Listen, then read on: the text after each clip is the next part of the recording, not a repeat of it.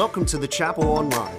At the Chapel, we're about helping people meet, know, and follow Jesus on the campus, in the city, and around the world.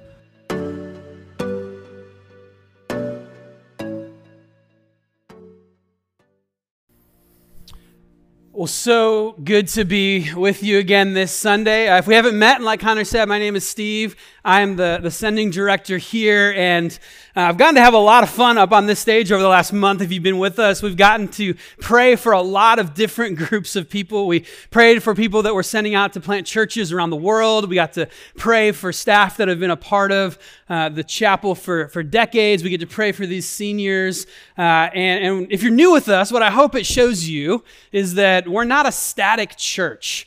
We're not a church that just wants to come and, and hear some stuff and worship and then go back out into the world um, and just kind of do what everybody else does. But we're a dynamic church that moves and helps people actively meet, know, and follow Jesus on the campus in the city and around the world. So if you're new with us, I want to say welcome. That's the type of family that this church is, and we would love for you to, to be a part. I'd love to meet you uh, after the service. Uh, Kevin, who's normally up here, is still taking some time uh, to be with family and get a little bit of a rest. He'll be back with you next week. Uh, and I'm excited to continue in this series through Psalms. We, we started last week, if you were with us, uh, kind of introing the book of Psalms, giving some good foundational principles. We'll revisit some of those today. But for the rest of the summer, we're going to take the next 16 weeks to go through four mini series through different aspects of the Psalms. Uh, we're going to be looking for the next four weeks at the Psalms of Lament. How do we enter in with God when our emotions and the things around us are really difficult? We're going to look at songs, Psalms of praise. We're going to look at Psalms that help us trust. And I can't remember the fourth one and I couldn't remember the fourth one last service either. I should have looked in, in, uh, in the middle. But we'll get there and you'll be able to see it at that point. But for these next four weeks, we're going to be looking at Psalms of Lament. And, and I think, and in my experience, maybe in yours, lamenting is not really something we've been trained to do well. Even in our, our culture, but maybe more significantly in our church culture. There's been a couple different extremes. Really, just 10 years ago, it was all about, you know, let's, let's just kind of stuff our, our feelings and our emotions, right? We've been told big girls don't cry, boys of any kind don't cry. Um, if you're sad or if you're depressed or if you're discouraged, there's a problem with your spirituality. That's what uh, kind of the underlying message, I think, has been. But the culture has also kind of swung the pendulum all the way to the other side that now says your, your strong emotions actually define you. The things that, that you feel, the things that, uh, that, that you identify with, those things actually begin to define you. And so we're kind of here stuck in the middle trying to, trying to live in between. What do we do with these emotions? Do we let them define us or do we stuff them? And I think we've done a really bad job of the church in America of allowing people to actually be honest with where we are and how we feel. And because of that, we don't do a great job of even being able to walk with people who are hurting. We have platitudes that we might say, like, let go and let God. Just, just trust God. Just, just wait a little longer. Everything will work out in the end.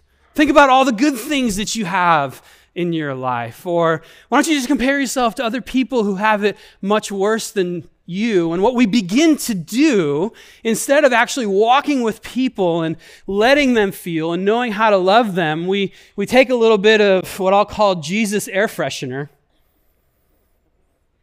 And we'll just kind of say, feel better. We want to help, we want to help it smell better for you. We know it's really hard, but uh, it's going to be okay. Connor actually thought that I had this up here because there was going to be a bunch of high school boys, um, but no, it's it's a it is actually a, an illustration for us, and I think it's I think it's a good one. It's I didn't come up with it, so I can call it a good one. I think this is what we tend to do, right? We, we say, I need to find the right Jesus phrase. I need to find the right verse. I need to find the right statement. I need to find the right thing to help you or to help me feel better. rather than allowing ourselves to enter in with God. To be honest with the feelings that are there and to trust Him enough that He's not insulted, that He's not surprised, and He wants to meet us there. But without that permission that I don't know if the church has given, questions begin to arise. And maybe you've had some of these questions. Maybe, maybe you've wondered, am I allowed to have doubts? Where do I go with my hard questions? What if I'm angry at God? Is that okay? Am I allowed to ask my questions? Am I allowed to struggle with my faith? And maybe you felt like,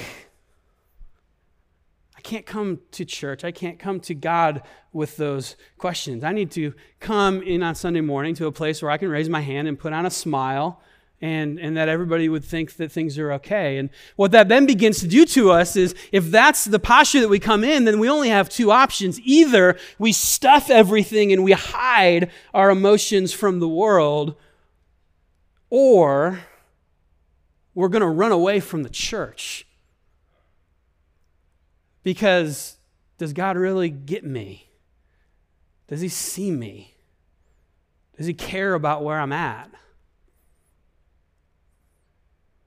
So I think Psalms of Lament are going to give us some tools, give us some handlebars, give us some permission to bring these things before God. After last Sunday's message, uh, I introduced uh, some, some principles that we'll take throughout Psalms. And one of the things I was talking about was if we make ourselves the center of our prayers, then we make God a cosmic vending machine for the things that we want. And after, after that service, I got a text from a friend that I really appreciated.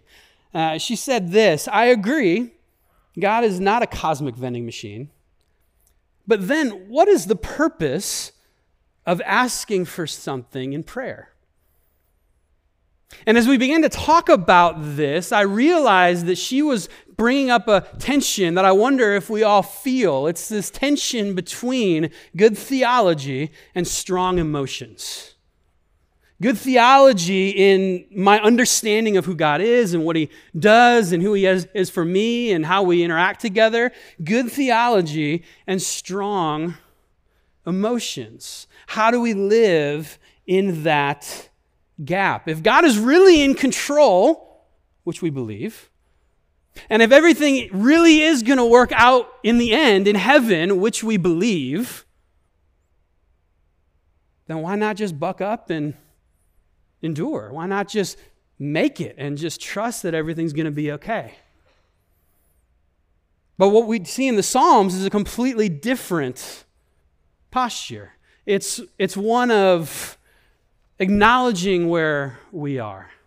It's one of coming to God with need and with emotion. And what I think that the Psalms, especially of lament, will begin to show us is not just how do we trust God, but how do we interact with God? How do we actually come to Him in the day to day struggle? So I love that she asked that question.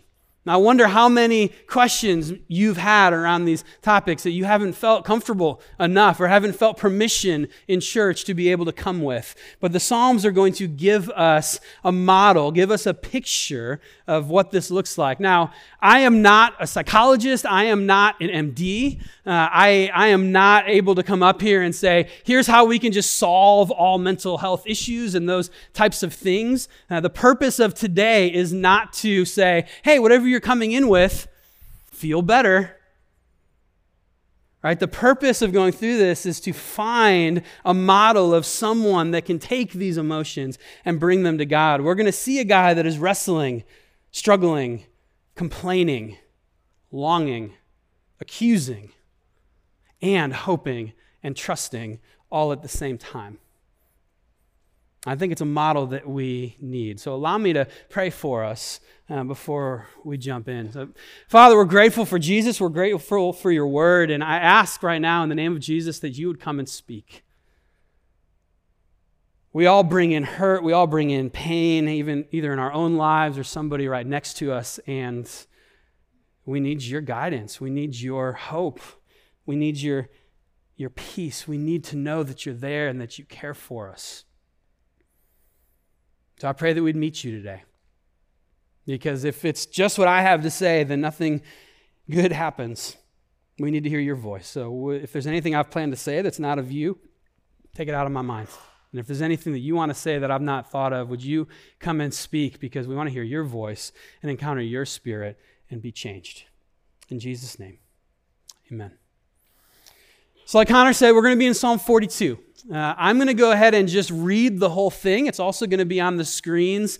But what I'd like for you to do, even, even if you're able, close your eyes as I read this and try to enter into the emotion and the vivid language that he's talking about. Some of the things are going to be language that we don't typically use. Um, so I'll do my best to try to unpack what's really going on here. But um, if you need to read uh, along with me, you can read along with me. But I'd encourage you to close your eyes and just try to enter in to how he's feeling here. So Psalm 42, starting in verse 1. As the deer pants for streams of water, so my soul pants for you, my God. My soul thirsts for God, for the living God. When can I go and meet with God? My tears have been my food day and night, while people say to me all day long, Where's your God? These things I remember as I pour out my soul, how I used to go to the house of God under the protection of the Mighty One with shouts of joy and praise among the festive throng. Why, my soul, are you downcast? Why so disturbed within me? Put your hope in God, for I will yet praise him, my Savior and my God. My soul is downcast within me. Therefore, I will remember you from the land of the Jordan, the heights of Hermon, from Mount Mizar. Deep calls to deep in the roar of your waterfalls. All your waves and breakers have swept over me. By day, the Lord directs his love. At night, his song is with me, a prayer to the God of my life. I say to God, my rock, why have you forgotten me? Why must I go about mourning, oppressed by the enemy? My bones suffer mortal agony as my foes taunt me, saying to me all day long, Where's your God? Why, my soul, are you downcast? Why so disturbed within me? Put your hope in God, for I will yet praise him, my Savior and my God. Now, we don't know exactly what's going on in this situation. The little introduction to this psalm tells us this is written by the sons of Korah, which would be the priests in the temple that would lead the, the musical worship. And they have put together this song about a specific situation that we don't know a lot about. What we do know is that there's a guy that's really struggling. He's lost hope in a good outcome actually coming to the situation that he's dealing with. We know that there are foes coming against him. Now, in the Psalms, foes can be an actual army that is coming against somebody, or it can be situations or circumstances outside of their control uh, that are threatening their, their peace and their hope. We know that this guy is distressed. Maybe we could even say depressed and his soul is downcast. But it's not just within him that the doubts and the struggles come, but there are people around him that are actually saying, Why are you trusting in God? Now, I don't know exactly what that would look like, but if I could use for a minute what I've heard described as sanctified imagination and just kind of paint in some of the context, I imagine this looking like a guy that is struggling with something, and people are coming to him and saying, Hey, how are you doing? And he's publicly declaring, I trust God.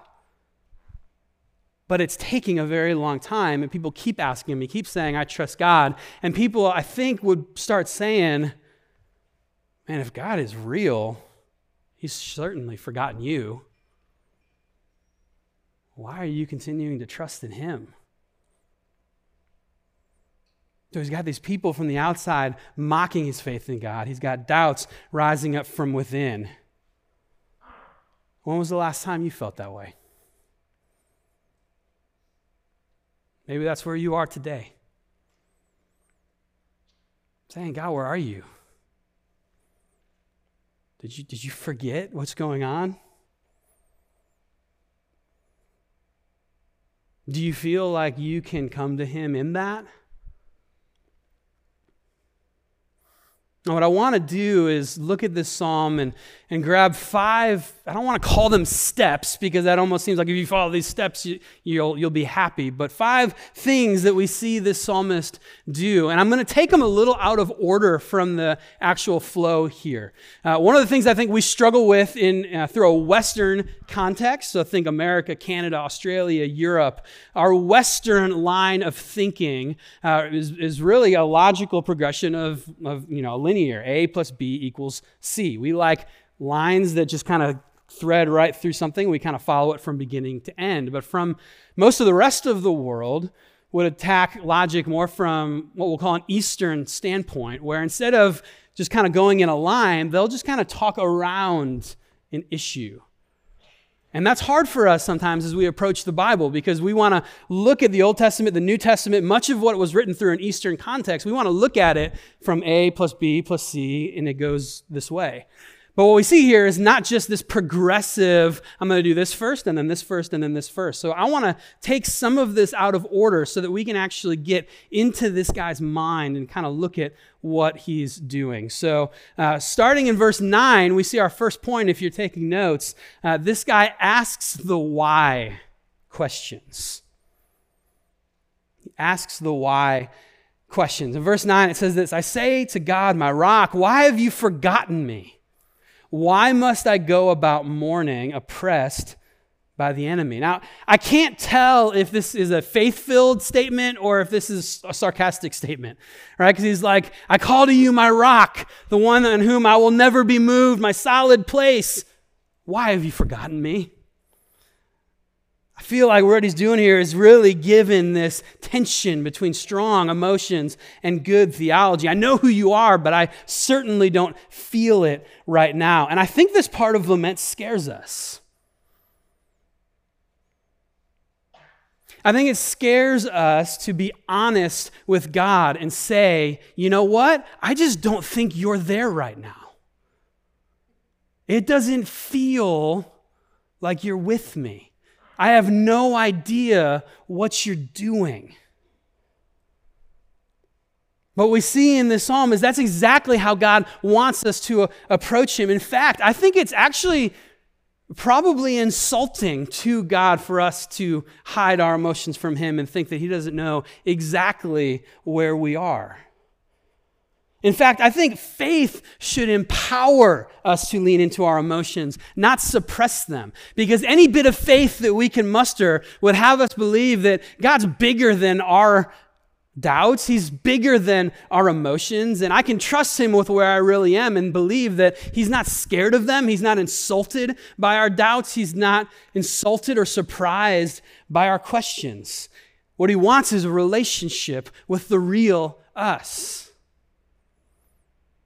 The Apostle Peter, who walked with Jesus, one of the first 12 disciples, wrote a couple letters to the church that was scattered throughout Asia Minor, those that were suffering under persecution. And at the end of that letter, he, in chapter 5, uh, he tells us this. He, he says that we should cast our anxieties on him because he cares for us.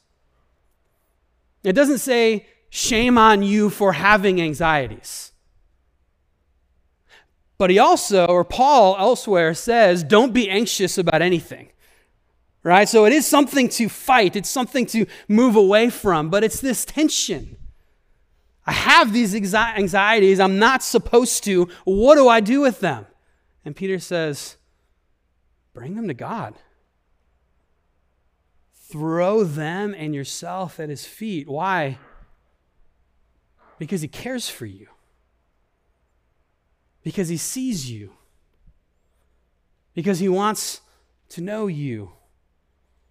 Not in a I'm looking into your soul kind of way, but in a relationship kind of way. One of our five values at this church is authentic relationships. We say we commit to being real with God, ourselves, and others. And if we are going to actually help people meet, know, and follow Jesus, that can't just be a sign on the wall we actually need to enter in and be honest with ourselves. We need to be honest with others. We need to be honest with God about where we are. So if you've never felt permission in church or in Christianity to bring your real self in honesty before God, that's a good first step.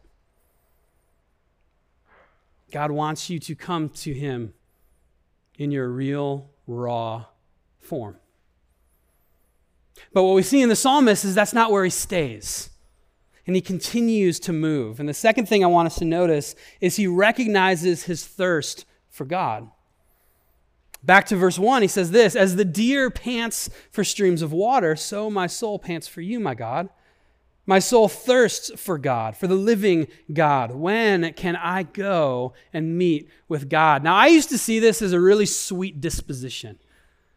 As somebody who clearly was spending time daily with Jesus for decades and they, they just love being with him. They want the next time and almost like this longing of, oh man, I just drank yesterday, but I, I need it again because I'm so thirsty because I just love Jesus so much. That's kind of how I used to see this, uh, this verse. But the more I meditated on this psalm in its context, I don't think that's our guy. I don't think this is a sweet disposition. I think this is like a deer that is running for his life from a predator and has been for a very long time. And he's saying, I am so thirsty. I haven't had a drink of water in a long time. And if I don't find streams soon, I'm going to fall down and die. Like, I have no chance. That's the type of longing I think this guy is experiencing. It's a guy that has not met with God in a while. He remembers what it was like. He knows that that's what he needs, but he's not had that experience in a while. And again, we don't know what's going on. Maybe he's been driven out of the city and he can't actually go to the temple. Maybe he's having to run so he doesn't have any community. But for whatever reason, this guy has not been able to spend time in the presence of God. And the language that he uses make it seem like he's feeling despair from inside and from outside. But there's also vivid language here that makes it seem like this guy believes that all of earth, all of hell, and all of heaven are conspiring against him.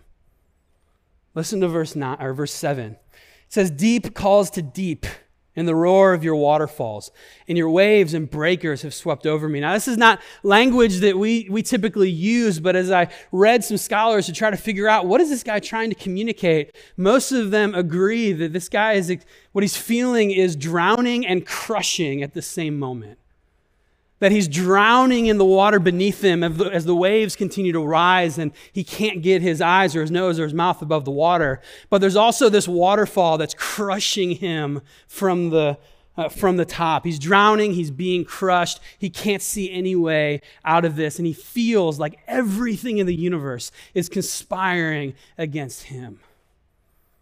And maybe you know what that's like. Maybe you know what that feels like, and you don't know how to jump out of it. I think that's where this guy is. He doesn't know how to jump out of this. He's in a wrestling match. He's not on the other side saying, Hey, follow me. I found the way to happiness. He's not saying, Hey, if you read this, everything's going to smell a little bit better. He's saying, listen to my wrestling match. And if that's where you're feeling right now, or that's where you've been, I want to take a moment to just pause and recognize Jesus knows what that feels like. In fact, you may feel like all of earth, heaven, and hell is conspiring against you, but the only one in the history of the universe that actually experienced heaven and hell and earth conspiring against him is Jesus. The men and women of the earth rejected him and sent him to the cross. Hell rejoiced because they thought that they had won. And the Father turned his face away. And Jesus himself declared while hanging on that cross, My God, my God, why have you forsaken me? Jesus is the only one that has ever experienced everything in the universe conspiring against him, and he did it so that you wouldn't have to. He bore that so that you would never have to actually encounter the universe conspiring against you. It may feel like it in the moment, but on that cross, He took the final penalty and empowered us to live this life with and for Him. It doesn't make it easy, but He bore that for us. And, and He bore it for us not just so that we wouldn't have to, but so that He can relate. The author of Hebrews in verse or, uh, chapter 4, verse 15 says this For we don't have a high priest who's unable to empathize with our weaknesses, but we have one who has been tempted in every way, just as we are, yet he did not sin. There is no human experience that Jesus himself did not encounter and live. Yet he did it without sin, so that when he paid the penalty, it was a perfect substitute, one that we could never pay. And he did it so that we would not have to encounter it, and he did it so that he can relate to whatever it is you're feeling at this moment. And the psalmist continues. The next thing I want us to see is that he remembers the goodness of God. Verse 4 These things I remember as I pour out my soul, how I used to go to the house of God under the protection of the mighty one with shouts of joy and praise among the festive throng. One of the great themes of the Bible is the command to remember. All throughout the history of God's people, they are commanded to remember the acts of God, the faithfulness of God, the mighty things that He has done. And often they were commanded to set up a monument or an altar, a physical representation at a specific place so that anytime they passed it and anytime they brought future generations to it, they could point to it and say, This is here to remind us that God is good. To remind us that no matter what is going on, He has always been good. And I think one of the things that this guy is able to do is remember what it was like. He got to experience the goodness of God, and that enables his faith to lean into God. Because if we haven't experienced or don't know the goodness of God, then why would we go to him in the first place? This guy remembers what it was like, and that drives him back to God. His faith is bolstered because he had seen God's goodness firsthand at some point in his life. And then he moves into this refrain uh, that is repeated several times. Now, a lot of scholars and, and many Hebrew texts actually put uh, Psalm 42 and 43 together as one psalm. And in those two psalms, the phrase that I'm about to read occurs three different times as it's going through. And what we see this guy doing in the midst of this wrestling match is he preaches to his own soul. He is actually taking charge rather than allowing his soul to preach to him. He is preaching truth to his soul. And he says this in verse 5 Why, my soul, are you downcast? Why so disturbed within me? Put your hope in God, for I will yet praise him, my Savior and my God. His, his prayer is between him and God, but his prayer is also between himself and his own soul. He's pitting his faith against his fear. He's allowing his hope to argue with his sorrow. He's not letting his emotions change the truth that he believes, but he's letting the truth that he believes allow him to experience and confront his emotions. He has enough faith and enough trust in God being good that he doesn't feel like he has to hide. And he chooses to speak truth over his situation. He's choosing to direct the truth that he believes. And this is why the principle that we talked about last week of meditating on God's word as a central habit in our life is so important. We need a source of truth to constantly grab from. We need roots that go deep into the river of God's word so that when we enter those seasons where we're crushed from above and drowning from below, that we actually have stores to be able to say, no, no, no, soul, this is true. No matter what is happening, no matter how far away God looks, I know this to be true. This is also why it's so important to have the right concept of blessing, like we talked about last week. If you missed last week, I'd encourage you to go online and, and listen to the, the message that's recorded there because there's foundational principles that we're going to take throughout this entire series. But the concept of blessing, if we believe, if we expect that God's blessing means we're only going to have good things and we're going to avoid pain and suffering, then we have no hope and no confidence when bad things come. Because the only thing to think at that point is, God has forgotten me. He's not going to bless me. But something else I want you to notice is that the psalmist's declaration of truth doesn't automatically fix the problem, it doesn't automatically remove the emotions. If we take Psalm 42 and 43 together, then what we see is a guy that is declaring his despair and then declaring truth. But then he declares his despair. And then he declares truth. And then into Psalm 43, he declares his despair. And then he declares truth. Again, this is not a model to say if you say the right things and follow the right steps, then everything is good. This is not coming to God with your air freshener saying, no. Which I think is often what we do. No, I'm not going to re- I'm not going to think that. I just must not have done my quiet time today. If I just go back and do that, then everything's going to be good. Oh, I just didn't pray hard enough. We don't see a silver bullet in this psalm that makes everything bright and shiny. We see somebody who is engaging in the daily struggle, the daily wrestling match between good theology and strong emotions. We see what it actually looked like to actively pursue God in the midst of pain or in the midst of joy, wherever we are. It's admitting where we are and how hard it is, and then clinging, forcing ourselves to cling, pulling ourselves, teaching our soul to cling to God over and over and over again.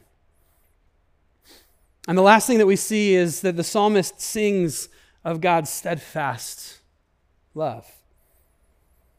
Verse 8 By day the Lord directs his love, at night his song is with me, a prayer to the God of my life. There's a worship song that is stuck in this guy's mind, and it's all about the love of God.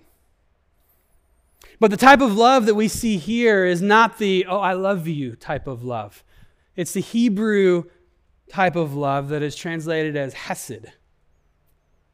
Most English translations translate it as steadfast love, to try to get some of the intensity of what that word means. It really is a type of love that only God Himself can have. It's a faithful love, it's a loyal love, it's a never ending love, it's a never giving up kind of love. It's the same type of love that gives us the concept in the New Testament of grace. A type of love that we can't deserve, that we can never earn, that we can't maintain, that we can't keep up.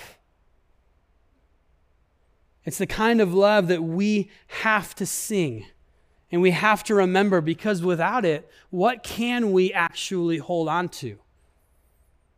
If it were up to us to maintain that kind of love, if it were up to our circumstances or what we could do to maintain God's favor, then our default position should be despair because we can never keep that up. But if God's love is true, then it is that love, that Hesed, steadfast love, that sent his son Jesus to the cross.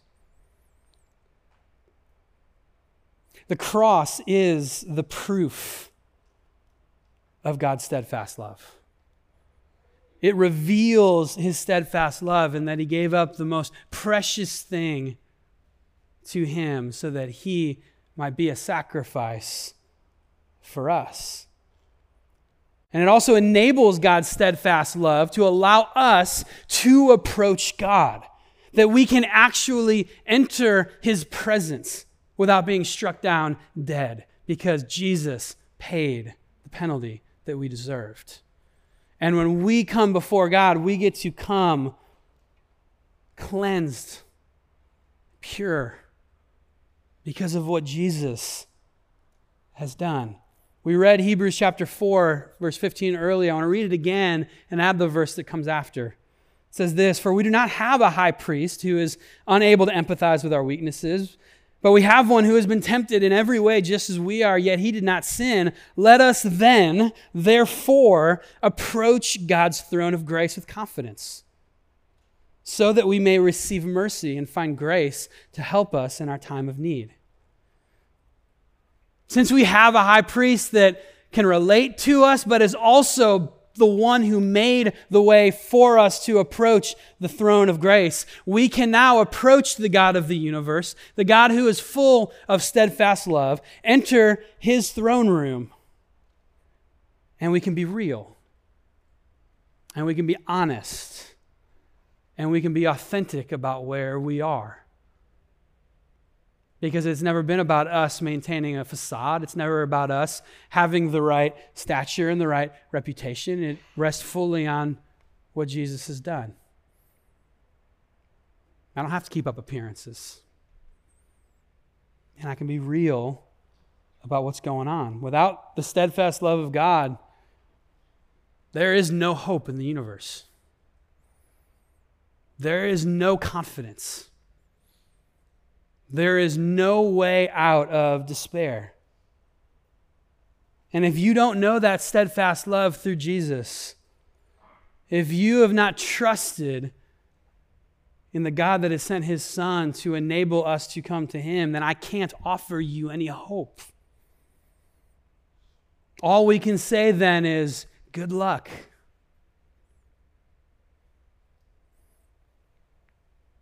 But Jesus came to this planet, lived a perfect life, and died a death that we deserved, rose from the dead three days later, so that we can approach the throne of grace for what we need. And when you say yes to Jesus and you approach the throne of grace and you walk up to the Father, Jesus is standing right there, and he gets to say, Now he's with me. She's with me. Don't worry about all the things that she's done. I covered that. I vetted that. I paid for that. Let him through. That's the gospel of Jesus. That there's nothing that we can do to cover our despair, to pay for our sin, to have purpose in this life. But the God of the universe says, Come. I'll make the way for you. If you've not said yes to Jesus, let this be the day.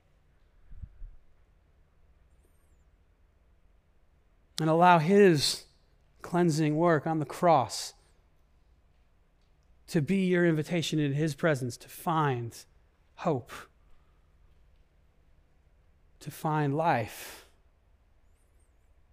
There's nothing you have to do other than saying, Yeah, I'm, I believe that. And then as a church, we can acknowledge that there's no silver bullet, that it's not about coming to church and leaving all happy and having us happiness for the, for the rest of the week. There's no silver bullet to just make everything feel better. But we get to declare together that God is good and that He's in control. And that together we can honestly and authentically approach the throne of grace to find the help that we need. And then trust Him to use us for that hope to flow to the rest of this world. That's all we have. So if you've grown up in church feeling like you don't have permission to approach that throne of grace with who you really are, with the questions, the doubts, the struggles, the despair, the anxiety, the depression, he who sits on the throne says, Come. Bring all of that. And Jesus stands next to the throne saying, yeah, they're with me. Not because of what they've done, but because of what I've done. Let me pray for us. God, we are so grateful for Jesus.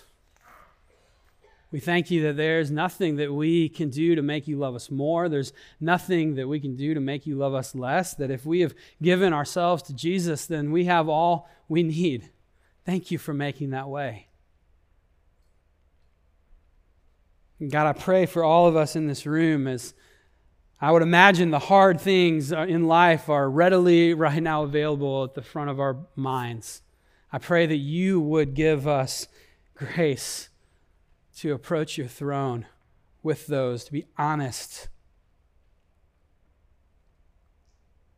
But don't leave us there, Jesus. Fill us with trust that you have always been and will continue to be good.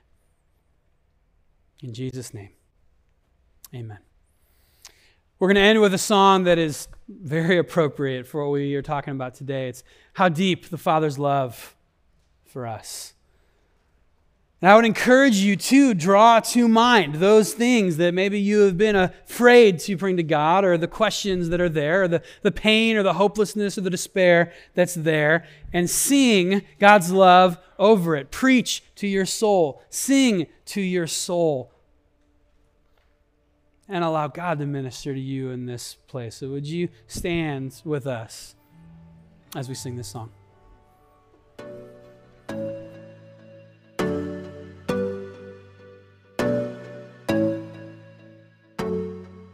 Thanks for joining us. To find out more about the chapel, visit thechapelbr.com.